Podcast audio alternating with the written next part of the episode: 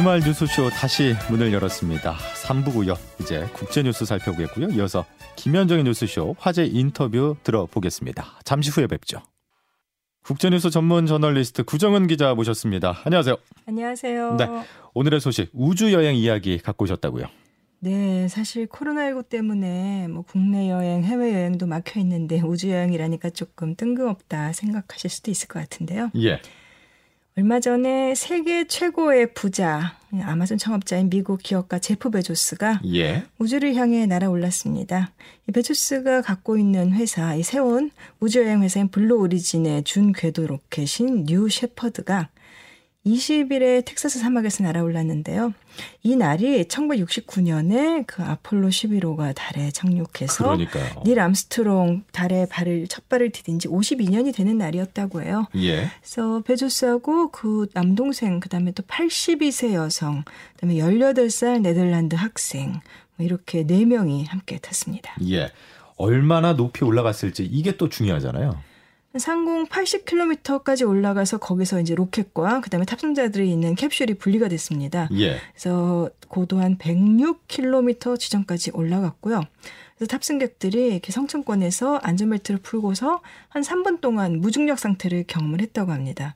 그 뒤에 이제 캡슐은 이제 우주선이죠. 고도 106km에서부터 낙하산을 이용해서 다시 지상으로 내려왔고요. 예. 뭐 로켓도 서부 텍사스 사막에 안전하게 착륙을 했습니다. 근데 비행 시간이 좀 우주여행이라고 하기엔 좀총 11분이에요. 어. 근데 어쨌든 베조스는 착륙한 다음에 예. 뭐 믿을 수 없을 만큼 기분이 좋다, 최고다 이렇게 소감을 말을 했네요. 아니 베이조스보다 며칠 앞서서 또 다른 억만장자가 우주 여행을 다녀왔잖아요. 사실은 이 리처드 브랜슨이라는 영국 기업가인데 우주에 대해서 오랫동안 투자해온 뭐 사람으로 세계적으로 알려져 있는 인물이죠. 그렇죠. 7월 11일에 성공적으로 비행을 했습니다. 미국 뉴멕시코주에서 이 사람이 투자한 그 버진 갤럭틱의 우주선 유니티호를 타고서 한 85km까지 올라갔다고 해요. 예. 그래서 이 비행선에는 이제 브랜슨을 포함해서 6명이 탑승을 했는데 영국 사업가고 버진 항공 창립자죠. 근데 모험가이고 뭐 자선 사업가로 도 워낙 유명하고요.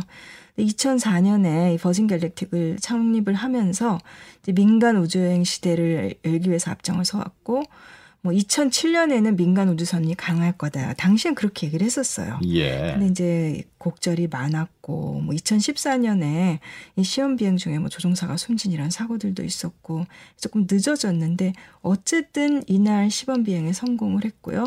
그래서 이 비행을 통해서 이제 브랜슨은 민간에서 개발된 우주선으로 비행한 최초의 우주 우주 여행자가 된 거죠. 음. 그 영예를 노리려던 사람들이 많았는데 뭐 대표적인 라이벌들이 제- 제프 베이조스하고 그다음에 테슬라의 그 일론 머스크죠. 사실 다들 뭐 친구 사이라고 해요. 그래서 머스크가 이제 비행 앞둔 브랜슨 응원하기 위해서 뉴멕시코까지 직접 갔고 뭐 베이조스도 비행 성공한 다음에 브랜슨에게 축하 인사를 했다고 합니다. 아 억만장자끼리 통하는 게 있나 보네. 그런가 봅니다. 아니 근데 우주 여행이라고 하기엔 좀 그냥 올라갔다 내려온 거 아니냐 이런 생각이 들어요. 조금 그렇죠. 뭐 우주 공간을 떠도는 그렇죠. 뭐 은하수를 여행하는 히치하이커 이런 건 아니고요. 그 버진 갤럭틱 비행선은 이제 80km까지 올라갔고 이제 그 베이조스가 탄 뉴셰퍼드는 100km 넘어갔고요. 근데 이 지상 100km를 뭐 과학자들이 카르만 라인 뭐 이렇게 부르는데 뭐 특별한 의미가 있는 건 아닌데 그냥 숫자 자체가 상징적인 거예요. 예. 그래서 이 베이조스 쪽에 이 블루 오리진 측에서는 이제 경쟁자인 이 브랜슨네 쪽 우주선은 제대로 된 우주 비행을 한 건 아니다. 뭐. 100km 도달 못했으니까. 예. 근데 이 미국 항공우주국 나사에서도 이 우주의 경계는 그러니까 미국 기준으로 미국 단위로 해발고도 50마일, 그러니까 우리식으로 하면 약 80km로 보고 있어요. 예. 그래서 80km를 넘게 올라가면은 이제 우주 비행사 타이틀을 붙여줍니다. 근데 브랜슨 이 비행 이전에 이렇게 우주 비행사라고 기록된 사람이 한 580명 정도인데 거의 다 각국 항공 우주 당국에 소속된 사람들이고 뭐 민간인 한 10명 그 정도밖에 안 됐대요. 근데 이 민간인들도 다들 그 러시아의 그 소유스 스페이스 셔틀 우주 왕복선을 탄 사람들이라거나 아니면은 이게 민간 우주선의 조종사들이었습니다. 네, 그러니까 브랜슨은 말하자면은 첫 민간인 우주 그렇죠. 여행자는 아니고 그냥 민간 기업의 우주선을 이용한 첫 일반인 여행자라고 봐야 될 것 같습니다. 네. 국가가 아닌 민간의 최초의 우주 여행은 누가 언제 했을지 갑자기 궁금하네요.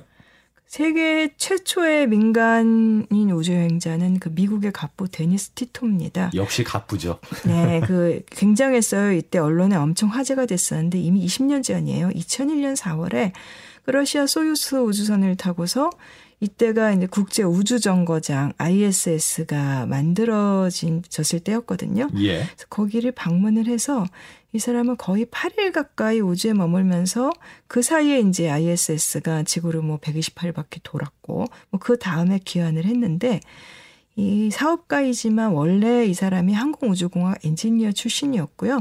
그 나사의 제트 추진 연구소에서 일하다가 70년대 독립해서 이제 투자 회사를 운영을 하고 있었어요. 예. 그때 이제 우주를 방문하고 돌아와서 이제 티토가 뭐 천국에 다녀온 기분이었다 이런 말을 해서 또 눈길을 끌었었죠. 음, 그러니까 지금부터 20년 전에 이미 민간 우주여행 아이디어를 현실화하려고 꾸준한 노력이 있었던 거네요. 사실 그 인간이 우주로 나간 거는 60년대잖아요.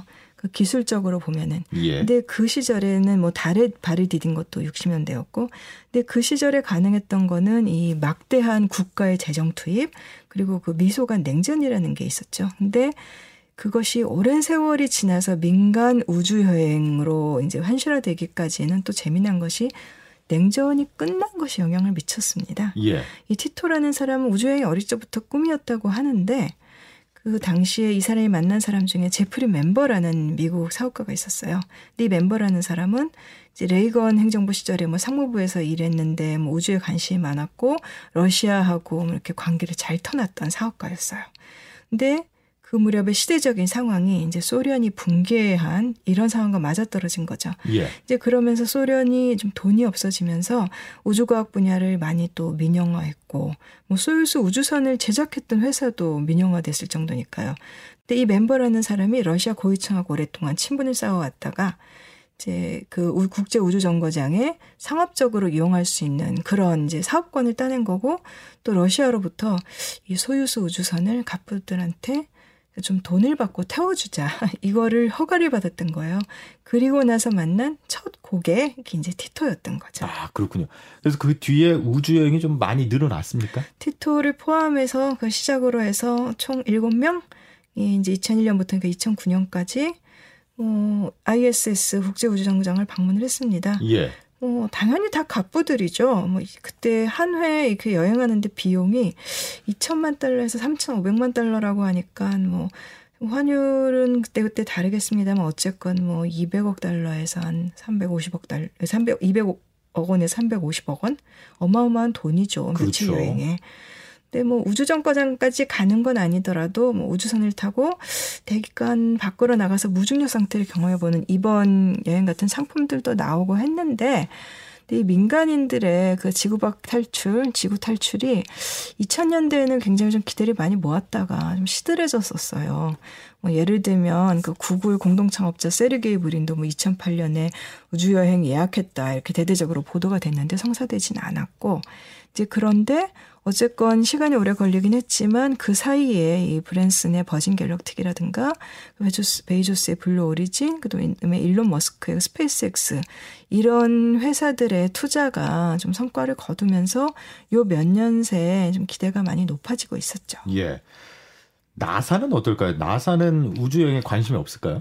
그 첫 우주여행자 티토가 여행 계획을 내놨을 때 나사는 반대했다고 해요.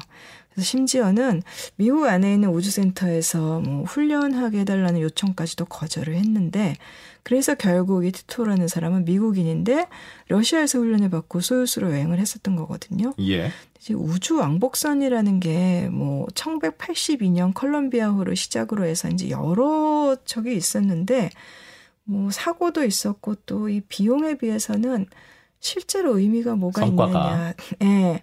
비용, 그러니까 가성비가 굉장히 떨어지는 프로그램이다라는 비판이 많았고, 결정적으로 2000년대 미국이 돈이 없었습니다. 음. 아프가니스탄 전쟁, 이라크 전쟁, 이런 것들에 다 돈을 퍼붓느라고 실제로 나사 예산을 많이 감축을 했었어요.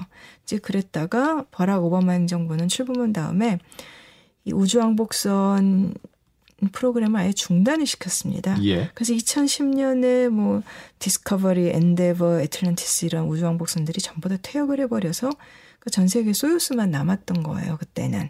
그래서 2011년부터 이제는 나사는 예산 문제 때문에 하드웨어 개발 같은 거를 또 민간에다가 많이 넘겨서 그 다음에는 국제 우주정거장 가는 뭐 왕복선도 이제 민간 제작한 걸 쓰고 있죠. 예. 나사도 앞으로 어떻게 될지는 모르는데 어쨌든 이번 여행을 계기로 우주 여행에 대한 관심이 일반 대중들 사이에서 좀 생기고 있습니다. 그 브랜슨과 베조스가 불을 붙였다고 봐야겠죠. 이 브랜슨은 우주관광 상품을 지금 이미 예약을 받고 있는데, 아 그렇군요. 예, 예 내년에 뜰 예정인데 회사 측에 따르면은 뭐 비용은 1인당 최대 25만 달러, 3억 원 가까운 돈인데 5분 동안 무중력 상태를 경험하는 거거든요. 근데 이 상품을 이미 600명 이상이 구매를 했다고 합니다. 어. 그다음에 러시아도 한 10년 중단했던 이 소유스 이 ISS까지 가는 상업 비행을 재개할 준비를 하고 있다는 얘기도 있고, 뭐 프랑스의 한 보험회사는 우주 비행 이 여행자 보험 상품을 뭐 만들려고 뭐 고려 중이다. 뭐 이런 보도들도 나왔네요. 예. 일론 머스크 같은 경우에는 어 인류를 화성에다 이동시키는 그런 계획을 갖고 있듯이 베조스가 꿈꾸는 이 우주 로켓 뭐 산업 관광 이건 뭘까요? 결국 이게 이 베이조스나 머스크가 얘기하는 게 둘 다 뭐 단순하게 무중력 체험 이건 아니겠죠. 예. 베이조스 같은 경우 2000년에 블루오리진이라는 이 회사를 만들었는데 그러니까 우주로 가는 길을 열겠다 이런 야심을 계속해서 밝혔습니다. 이 블루오리진 이 회사의 비전 성명을 보면은 지구를 보존하려면 인류가 우주로 가야 한다. 우주에서 새로운 에너지와 자원을 찾고 산업도 우주로 옮겨야 한다. 어. 뭐 그래서 사실은 이뭐 우주 관광에서 눈길을 모았던 뉴 셰퍼드라는 거 말고도 어, 대규모로 사람들과 물자를 우주에 실어내기 위한 뭐 우주선과 로켓 엔진 같은 것들을 만들고 있고요. 예.